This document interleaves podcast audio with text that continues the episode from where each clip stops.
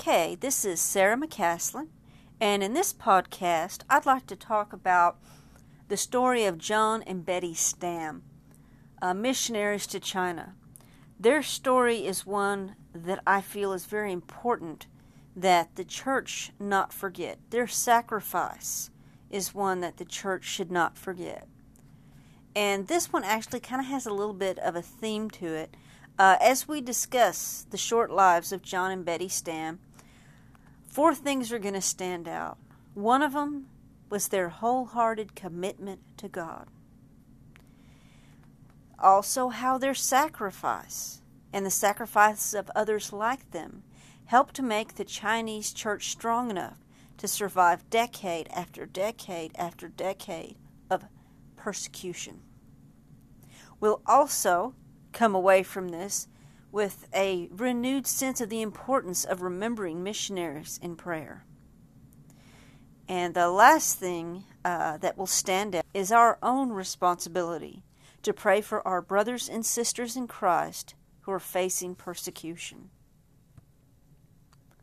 All right, so let's start out with Betty, talking about Betty.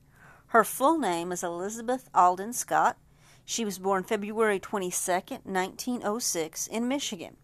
Now, the name Alden is a very old name in the United States, and her ancestry can actually be traced back to pilgrims aboard the Mayflower. Now, Betty was the child of Presbyterian missionaries serving in China for most of her childhood. They headed to China while she was still a baby, so 10 years of her childhood was spent in China.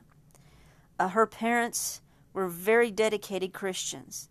Her dad was a missionary, theology professor, and pastor, and her mother also was very active as a missionary. And they raised Betty in a very powerful Christian atmosphere. Now, Betty was born again as a child, but she rededicated her life in 1925 when she would have been about 19 years old at a Keswick convention being held in New Jersey in the United States. And when she rededicated her life to the Lord, he gave her this scripture For me to live is Christ, and to die is gain. Philippians 121. Now, Betty enrolled in Wilson College in Pennsylvania. Uh, as a student, she especially enjoyed subjects like literature and poetry. Now, later on, other students uh, remarked on Betty's Christian lifestyle and her active commitment to the student volunteer missions movement. Now, while she was still in college, Betty felt a call from the Lord to return to China as a missionary. And to that end, as soon as she finished college, she enrolled in Moody Bible Institute. Now, while she was there, she was attending a prayer meeting that was held in the home of a former China Inland Mission missionary. And it was there at that prayer meeting that she met her future husband, John Stam. Now, he shared her commitment and her vision to go to China as a missionary. And after they met and they fell in love, they placed their future together in the Lord's hands. Now let's talk about John for a few minutes. John was born uh, January 18, 1907.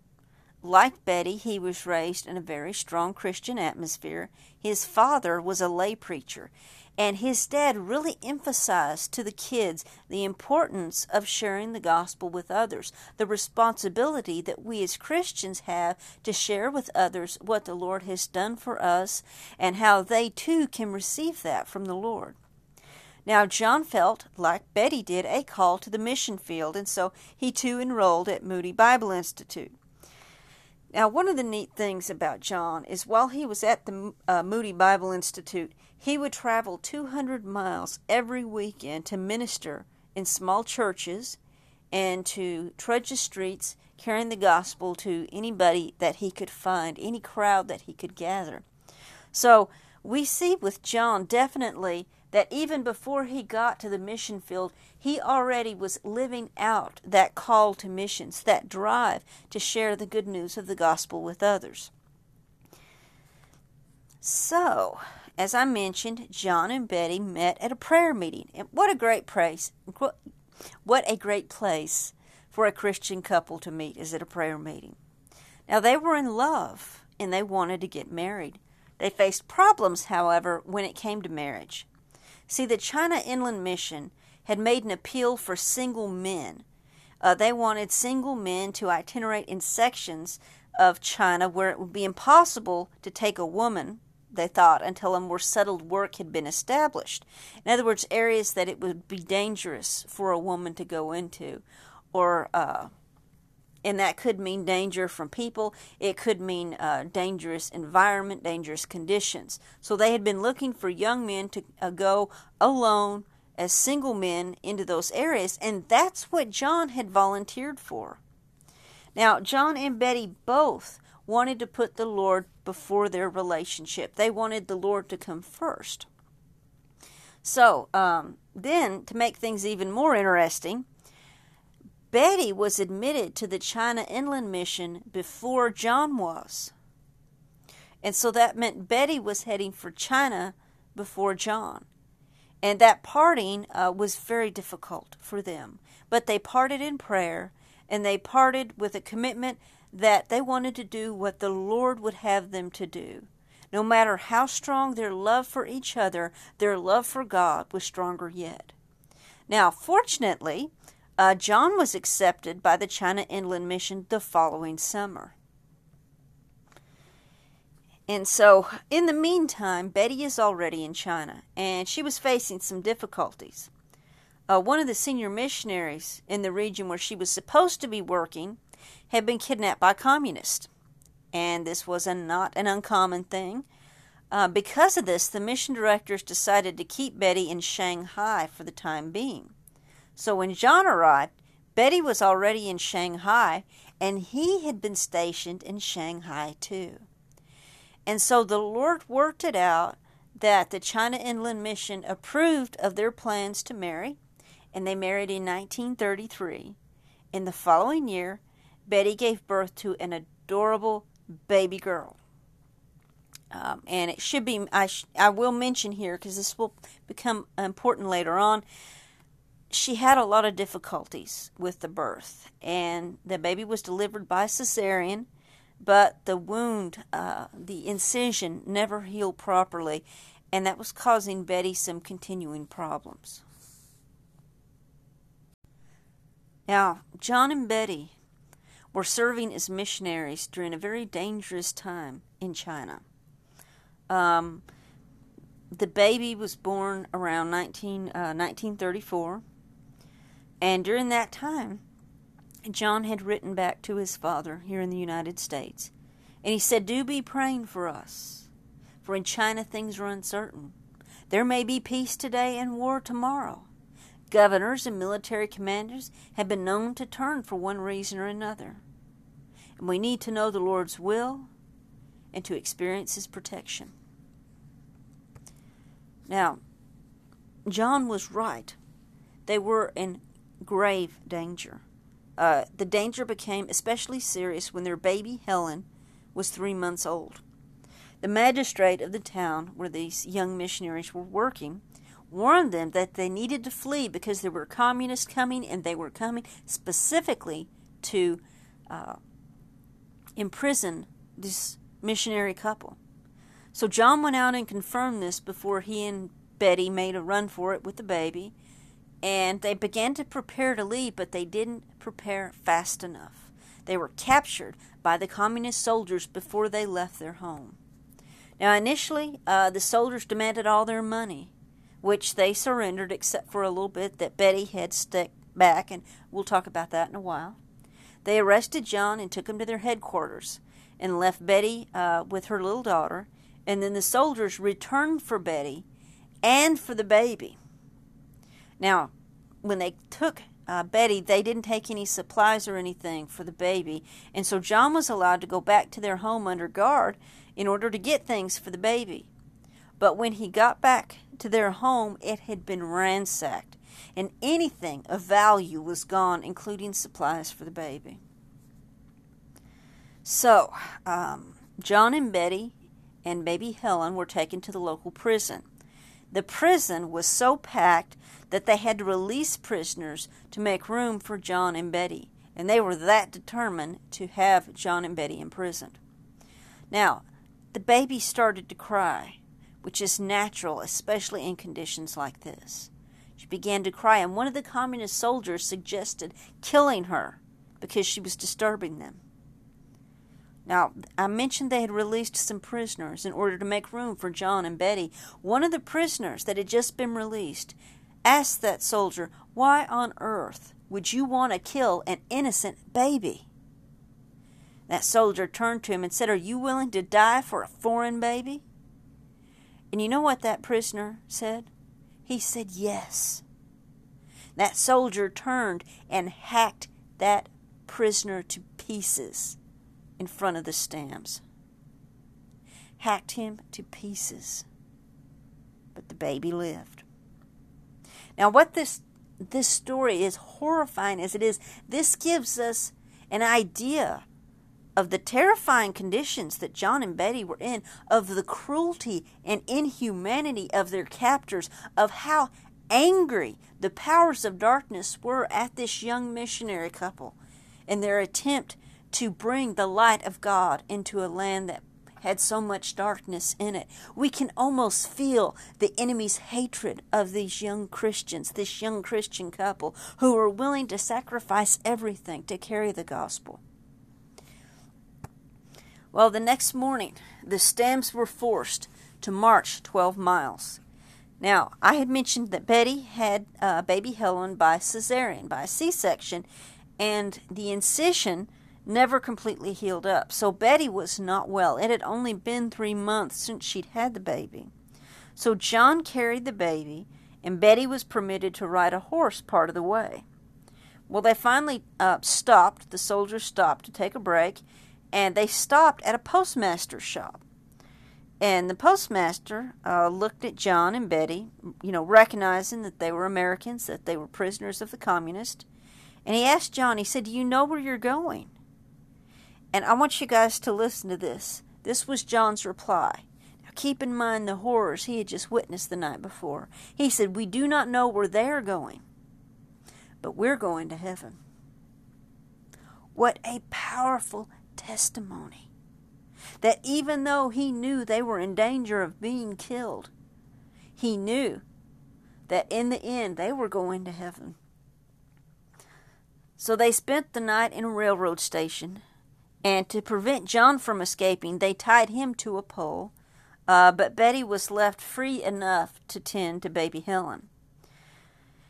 Now, um, she hid that night. She hid the baby inside a sleeping bag. And and this had to have been so difficult for Betty. She left her at the train station. And the soldiers, and how this happened, I do not know. The soldiers never noticed the baby was gone. Or if they did, they didn't care. So Betty left the baby in the train station. And I believe it was because she knew that she and John were going to be executed in all likelihood, and that she wanted to give the baby a chance to survive. Now, shortly before his impending death, John sent a poem to his father, and this is before he knew that he was going to be martyred. When I said impending death, I mean in the sense that we know that he is going to die. Now, this poem wasn't written by John, but uh, he sent it to his father because it expressed how he felt. It was authored by a missionary named Vincent, uh, a missionary who died a martyr. And I'm going to read this. Afraid of what? To feel the Spirit's glad release? To pass from pain to perfect peace? The strife and strain of life to cease? Afraid of that? Afraid of what? Afraid to see the Saviour's face, to hear his welcome, and to trace the glory gleam from wounds of grace? Afraid of that? Afraid of what? A flash, a crash, a pierced heart, darkness, light, O heaven's art, a wound of his counterpart. Afraid of that? Afraid of what? To do by death what life could not. Baptize with blood a stony plot, till souls shall blossom from that spot. Afraid of that? Now, no doubt his father was very grieved at seeing this poem come from his son, at seeing his son expressing these feelings uh, through the words of another poet. Any parent is going to be upset by this. But it's like the Lord was preparing John for what lay ahead of him, was preparing him for what was awaiting he and his wife. John and Betty were marched to their place of execution, surrounded by curious onlookers. Their hands were bound, and they had been stripped of their outer garments. John was barefooted. He had given his socks to Betty. The soldiers ordered people into the streets to witness the execution, and the people cooperated out of fear. Now, among the people that lined the streets that day was a particular Christian gentleman, a Chinese shopkeeper. And he stepped out of the crowd and he talked to the communists and he did his dead level best to convince them not to kill the Stams. And they ordered him back into the crowd, but he refused to stand down. And some soldiers rushed over to his home and they searched it. And there they found a holy Bible and a hymn book. And they grabbed him and shoved him over to stand next to the Stams and informed him that he too was being executed for the crime of being a Christian. So after marching for a short while longer, John Stam was ordered to kneel. And it was 10 a.m. in the morning, and the group had stopped in a small clump of pine trees. And while John was kneeling there, he tried to plead for the life of the man who was being executed with them. And then he turned to speak some words of encouragement to Betty. And while he was speaking, his captor's sword swung and ended his life. And Betty shuddered, they said, and collapsed to the ground in a kneeling position, bending over the body of her beloved husband. She was beheaded, and her body remained on top of John's. Then they executed the shopkeeper. And the soldiers, so full of hate and no doubt driven by the powers of darkness, were not content with having executed this couple, but they began to hack at their lower extremities even after they were long dead.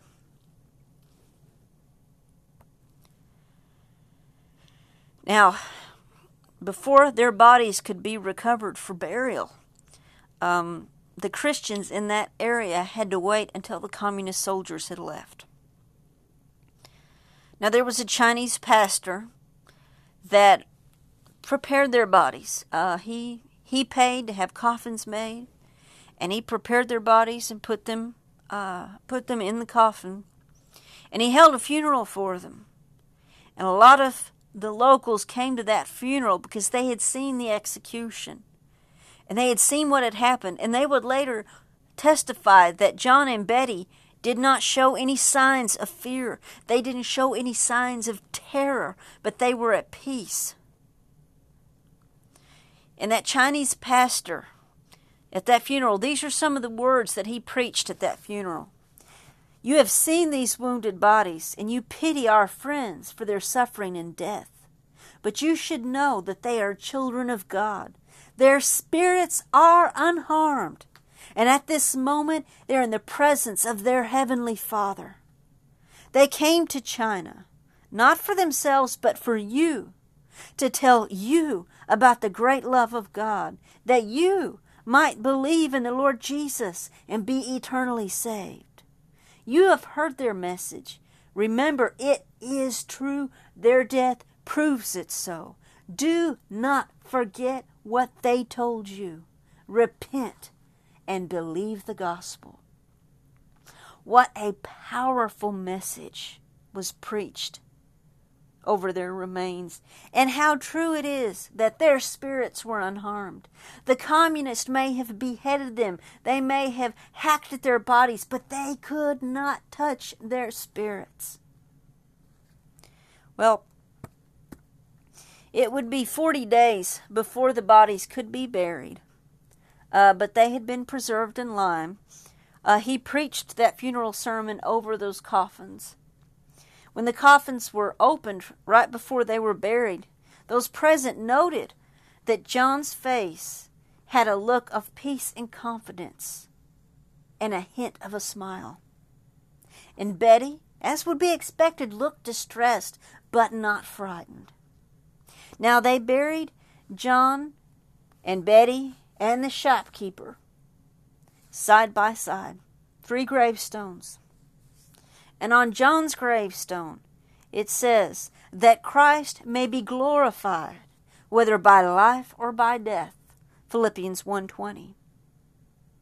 On Betty's headstone it says for me to live is Christ and to die is gain. Philippians 1:21 and on the shopkeeper's headstone, Miao Shao and Hui, it says, Be thou faithful unto death, and I will give thee a crown of life. Revelations 2.10. Now you may be wondering what happened to baby Helen. When Betty hid the baby, she had already safety pinned a banknote, um, money, to the baby's clothes so that whoever found her would have money to be able to buy some supplies for her. And the Lord managed to keep that money hidden and keep that baby safe. The locals heard the baby crying in the train depot and they knew whose baby it had to be because they had seen Betty come in with the baby and leave without it. And so they notified uh, a local Christian Chinese pastor, Reverend Lo Ki Chow, and he is also the man that preached their funeral sermon. So he and his wife retrieved the baby, took her home with them to care for her until she was well enough to travel. And this is the same Christian uh, pastor that took care of baby Helen's parents' remains. Now it turns out that Betty's parents, the Scotts, were in China at that time on the mission field. And so the Chinese pastor delivered little Helen Priscilla to her grandparents there in China. And then uh, the baby was taken back to the United States, where she was raised by her aunt and uncle, who adopted Helen Priscilla Stam as their own little girl. And she grew up uh, with them, and she tried very hard to keep her life private because at the time the notoriety of her parents and what had happened to her parents. Now, before we wrap this up, uh, I want to read a poem that was written by Betty when she rededicated her life to the Lord. And as I read this, keep in mind that Betty perished as a martyr. Lord, I give up all my plans and purposes all my own desires and hopes, and accept Thy will for my life. I give myself, my life, my all utterly to Thee, to be Thine forever. Fill me and seal me with Thy Holy Spirit. Use me as Thou wilt. Send me where Thou wilt. And work out Thy whole will in my life at any cost now and forever. As tragic, as truly tragic as the death of John and Betty Stam is, it seems as if the Lord had already given them an unspoken intimation of what might lie ahead for them. This poem that Betty wrote when she was just 18 or 19 the the poem that John sent to his father that had been written by a missionary that dealt with the subject of martyrdom. The Lord, it seems, was slowly preparing them for what was ahead. And what comes to my mind with this, 2 Corinthians 12 9 through 10. And he said unto me, My grace is sufficient for thee, for my strength is made perfect in weakness. Most gladly, therefore, will I rather glory in my infirmities, that the power of Christ may rest upon me.